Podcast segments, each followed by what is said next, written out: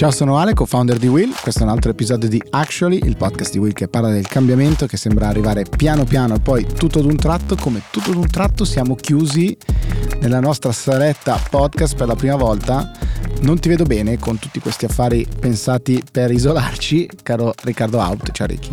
Ciao Ale, finalmente il nostro booth il nostro booth per fare... Che si chiama cabina esatto. insonorizzata, si chiama cabina insonorizzata. Per Anche perché lo è, è assolutamente questo, una cabina insonorizzata, incomincia quindi la stagione dei podcast qua dentro, anche se eh, fa, un fa un po' caldo e quando arriva il caldo, caro Riccardo Out, arriva anche un altro guaio, che sono le zanzare. Oh, dai, finalmente un po' di luoghi comuni. Andiamo, partiamo. È arrivata la stagione delle zanzare, cari signori che ci ascoltano. E signore, naturalmente, eh, ma la cosa eh, interessante non è che arrivano le zanzare punto perché ho letto una notizia che mi ha fatto molto sorridere inizialmente ma poi in realtà è molto interessante molto intelligente come, come idea non che lo debba dire io ma in California e in Florida alcuni scienziati che cosa stanno per fare? Stanno per eh, liberare, diciamo così, miliardi di zanzare e prima che vi lanciate in insulti e improperi contro eh, questi scienziati, perché lo stanno facendo? Stanno liberando questi miliardi di zanzare che sono tutti maschi, queste zanzare, non c'è diversity, perché non c'è diversity? Perché solo le femmine sono quelle che mm, pungono e quindi i maschietti saranno liberati e sono dei maschietti geneticamente modificati, quindi degli OGM anche loro come eh, quelli di cui abbiamo parlato nell'ultimo episodio insieme ad Aureliano, dei maschietti geneticamente modificati la cui prole sopravviverà solo se maschi. Quindi sostanzialmente che cosa fanno? Liberano dei maschietti geneticamente modificati, questi si riprodurranno con eh, delle femmine, la cui prole però sopravviverà solo se sono dei maschietti. L'obiettivo quindi è di a un certo punto sterminare la popolazione femminile delle, delle zanzare in queste due aree e avere solo maschietti. Direte voi, una mossa nucleare contro la popolazione di zanzare non solo, o meglio, non è questo lo scopo, non è creare il miglior antizanzare della, della storia, ma dimostrare l'efficacia di questo tipo di tecnica, diciamo, di, eh, di modifica genetica sulle zanzare con un specifico pensiero a quelle aree in cui ci sono eh, moltissime malattie che sono appunto trasmesse o trasportate attraverso la puntura di zanzara. Quindi immaginate di essere in una regione eh, di un paese dove appunto che ne so, c'è la zanzara che trasporta questa o quell'altra malattia, intervenire modificando la popolazione, sterminando di fatto la popolazione eh, femminile che in quel caso sarebbe in grado di trasportare il, il, virus, sarebbe un incredibile metodo per fermare una potenziale diciamo, pandemia diffusione incredibilmente affascinante per quanto radicale.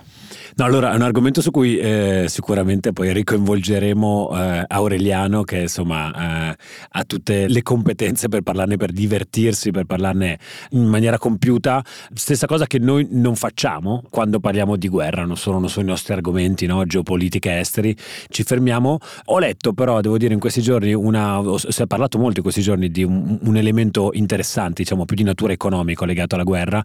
Noi nei mesi scorsi abbiamo parlato tanto eh, su Will, ma anche qui su Actually, della questione della supply chain, quindi di questa, di questa la catena eh, di creazione del valore per eh, generare i prodotti che noi tutti i giorni consumiamo, che si è rotta in qualche modo, si era rotta eh, a seguito dello shock eh, della pandemia, eh, si è ulteriormente danneggiata con la, questione, con la questione della guerra. Un dato molto molto interessante che è emerso in questo periodo è che negli Stati Uniti eh, stanno facendo fatica ad approvare questo nuovo eh, pacchetto di aiuti per l'Ucraina, bisogna considerare che gli, gli Stati Uniti sono il primo eh, contribuente, chiamiamolo così, eh, dell'armamento eh, ucraino eh, in questo, in, questo, conflitto perché? Perché eh, in questo momento si è rotta anche la supply chain eh, delle armi.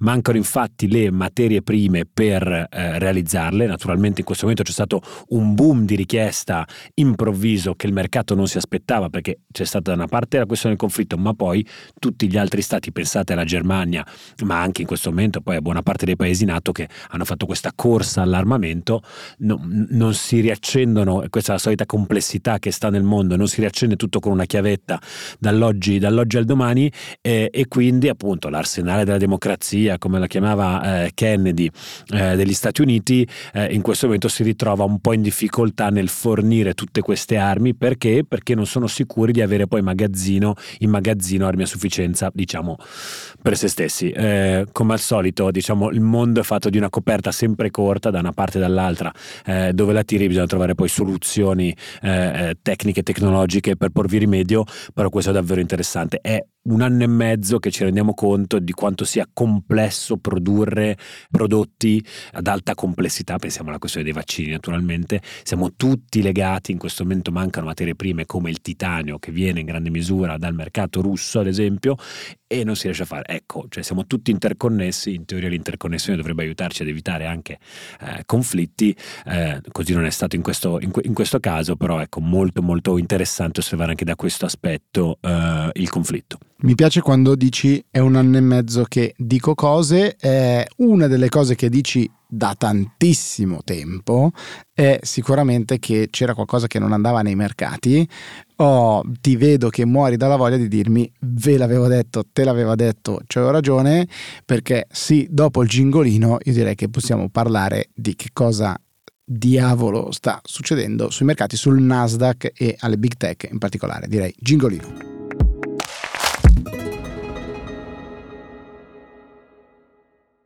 Eccoci qua, allora confermo, sì, ne volevo parlare da un po'. C'è un te l'avevo detto grosso uh, come una casa tatuato sulla mia fronte in questo momento. Tu ricordi il 2021? Te, ricordi, te ricordi Bitcoin a 70.000, quanto dovevano salire? Quantato? Ti ricordi le stock di tutte eh, le grandi tech company che stavano rompendo ogni eh, limite? Ti ricordi eh, le meme stocks, no? quindi eh, le, le, le, azioni meme che in qualche modo facevano, facevano semplicemente semplicemente un, un, po' ridere, creavano un valore, un senso di comunità attorno a se stesse e, e, poi creavano questi, questi, mostri. Ti ricordi GameStop? Eh, insomma, c'è stato tanto, no? Questo momento, queste freccette verdi che vanno tutte in su, tutte in su, tutte in su. Non si capiva dove fosse quello che ci continuavamo a ripetere noi, ma dov'è il valore? Dov'è il valore attorno a questi numeri che schizzano? Dov'è il valore del prodotto? Dov'è il valore... Boom, è crollato tutto, è crollato tutto. Adesso magari non proprio tutto. Obiezione Obiezione. Prego, prego, vada. Ho visto un po' di video di, del processo di Johnny Depp e Amber Heard, quindi adesso vado in giro e dico obiezione, perché lo dicono di continuo.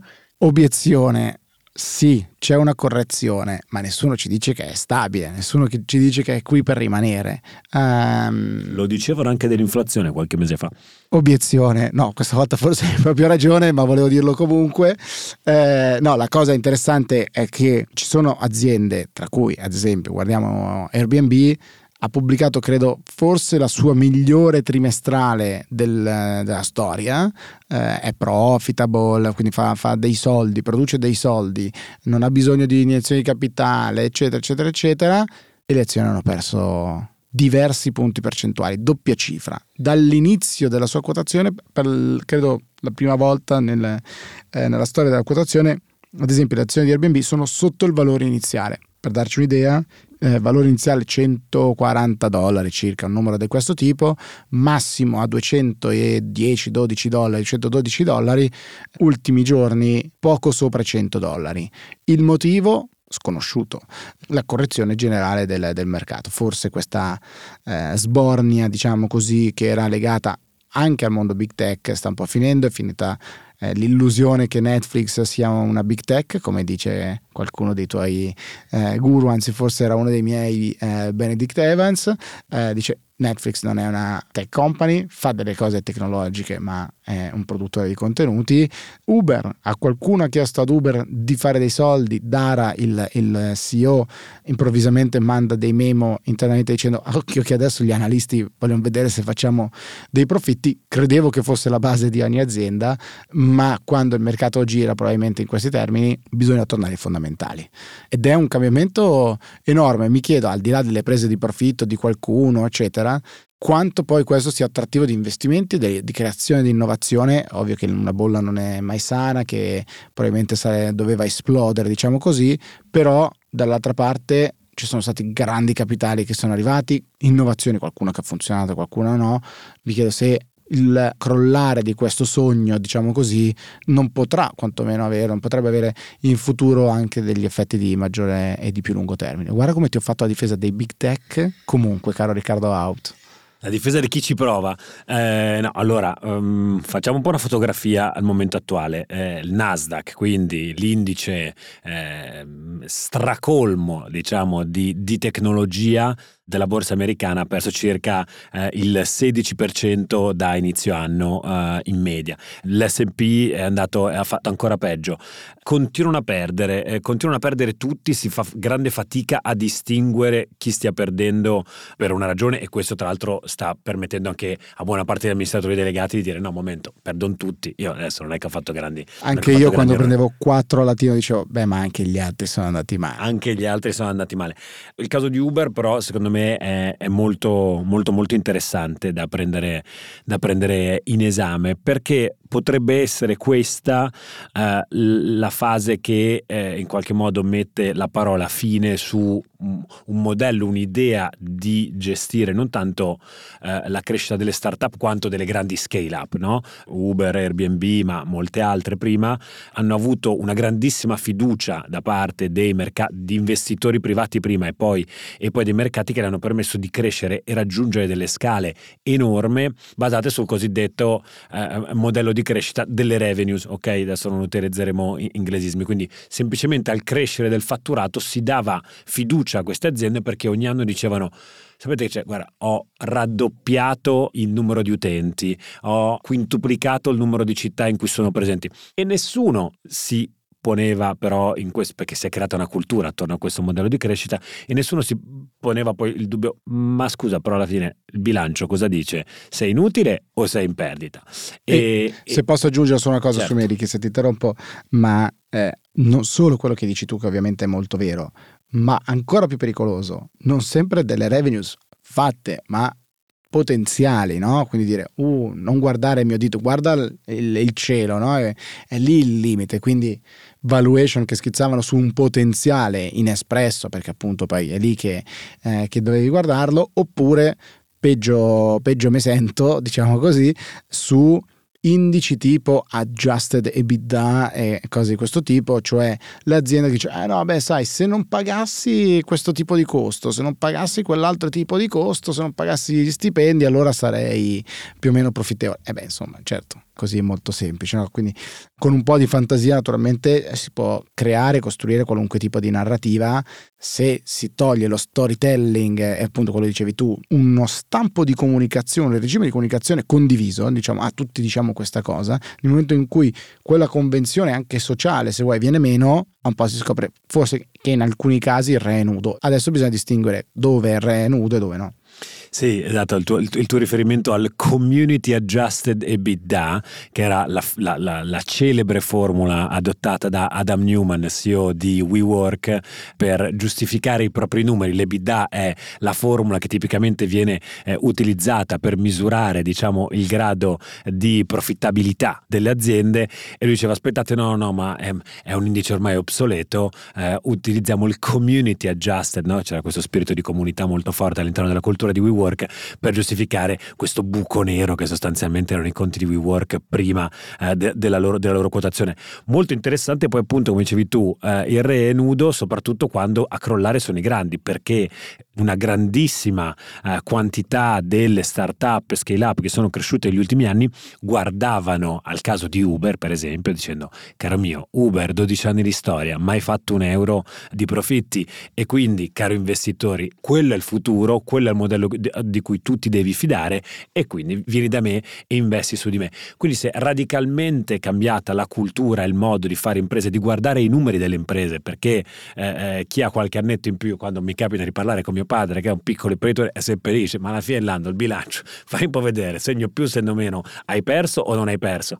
E invece tutta la cultura moderna delle start-up giustamente perché il mondo è cambiato e gli investimenti che si devono fare inizialmente per raggiungere una scala globale e quant'altro sono, superano sicuramente le entrate, però ecco che forse si è tirata anche un po' troppo la corda e quel grado di fiducia che ha supportato quel modello per gli ultimi dieci anni forse, forse sta iniziando un pochino a scricchiolare, i segnali del mercato in questo momento sono eh, diciamo poi giustificati anche da tante eh, variabili esogene, questa inflazione molto alta e, e imprevista e la guerra sicuramente non aiutano, però ecco un momento di riflessione sul, sulla, sulla, sulla, finanza eh, non creativa ma un po', un po' impazzita che si era generata negli ultimi anni, soprattutto nel corso della pandemia, ma anche in maniera un po' controintuitiva. Ovviamente non voglio fare il mestiere di nessuno, soprattutto dato che non lo so fare, ma molto complesso oggi no, lo, il, lo, scopo, il lavoro del, degli analisti che devono andare quindi a interpretare effettivamente quanto quella parte di potenziale, eccetera, eccetera, è vero, è reale, è concreto e quanto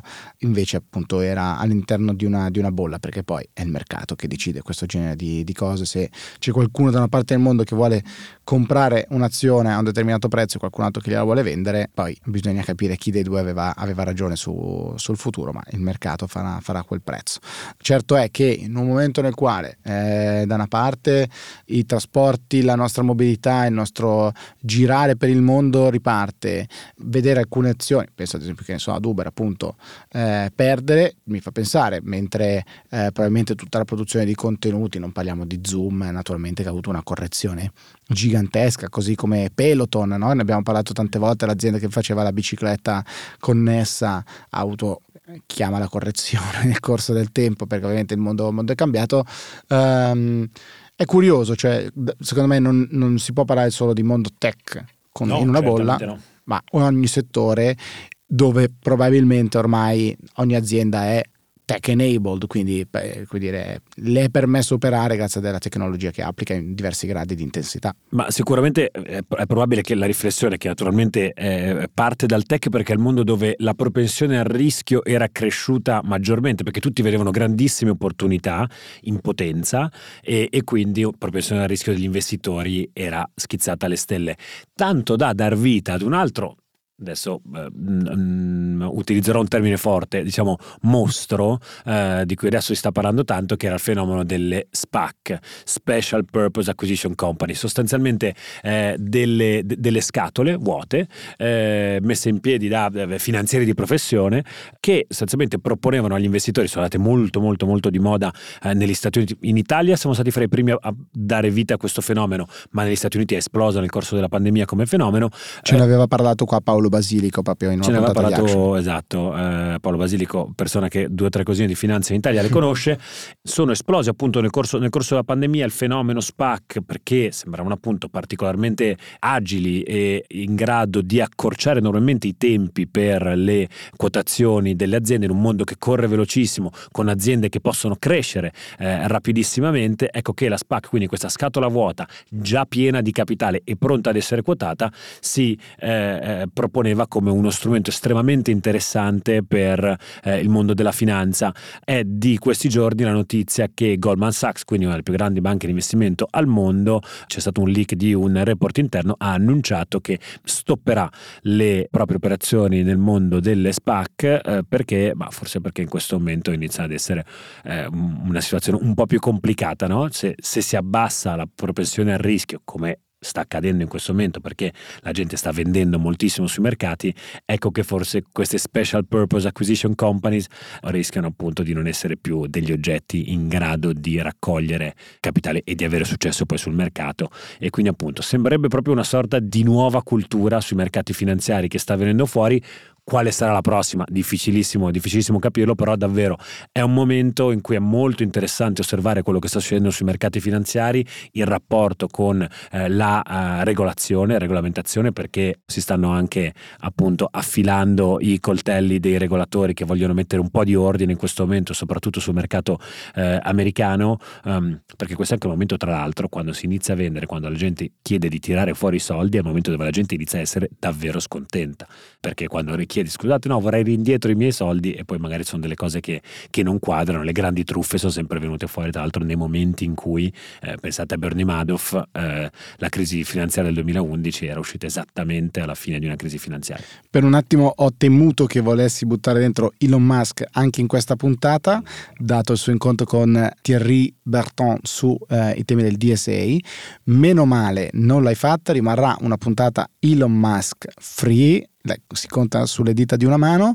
È un caso esemplare di cambiamento che piano piano come dire, si vedeva, eh, chi come te come dire, era più preso su questi temi economici eh, vedeva e che tutto ad un tratto sta eh, giungendo davanti agli schermi di que- tutti quelli che provano a googolare un qualunque titolo in questo momento eh, tecnologico in America e non solo. Io direi chiudiamo su questo eh, aspetto che è fondamentale perché fondamentali sono eh, appunto le basi di ogni, di ogni business che sono la loro capacità di generare quantomeno dei, dei ricavi sani, di creare eh, del benessere per non solo chi la fa o gli shareholders, ma eh, per, le, per, le, community e ovviamente al centro le persone con le loro competenze. Eh, prima di chiudere, a proposito di cambiamento, tra l'altro, cambiamento su cui eh, ci metteremo a, a, discutere e non poco, eh, settimana prossima, il 20 nello specifico, il 20 di maggio, eh, saremo infatti a Bari per un evento eh, che si terrà al Politecnico di Bari, appunto, in cui discuteremo con Visionary Days, Tortuga, Officine Italia, i Global Shapers di Bari, la, la domanda è molto semplice, come eh, portare cervelli e, o trattenere cervelli, tanti cervelli brillantissimi che ci sono al sud Italia, lì. Eh, lo faremo in compagnia degli amici di NTT Data, sarà un grande hackathon, un grosso esercizio che proveremo a fare assieme eh, per provare a, a, trovare soluzioni a questo problema enorme che c'è. Sappiamo che la pandemia in qualche modo ci ha fatto uh, riflettere sui temi del self-working e non solo, proviamo a capire come dargli continuità, quindi l'appuntamento è il 20 di maggio al Politecnico di Bari, ci sono ancora le iscrizioni aperte, eh, trovate tutto sul nostro sito www.willmedia.it, eh, vi aspettiamo giù e poi da dopo ci andiamo a mangiare le bombette a Bari. Chiudiamo così. Ciao a tutti. Ciao.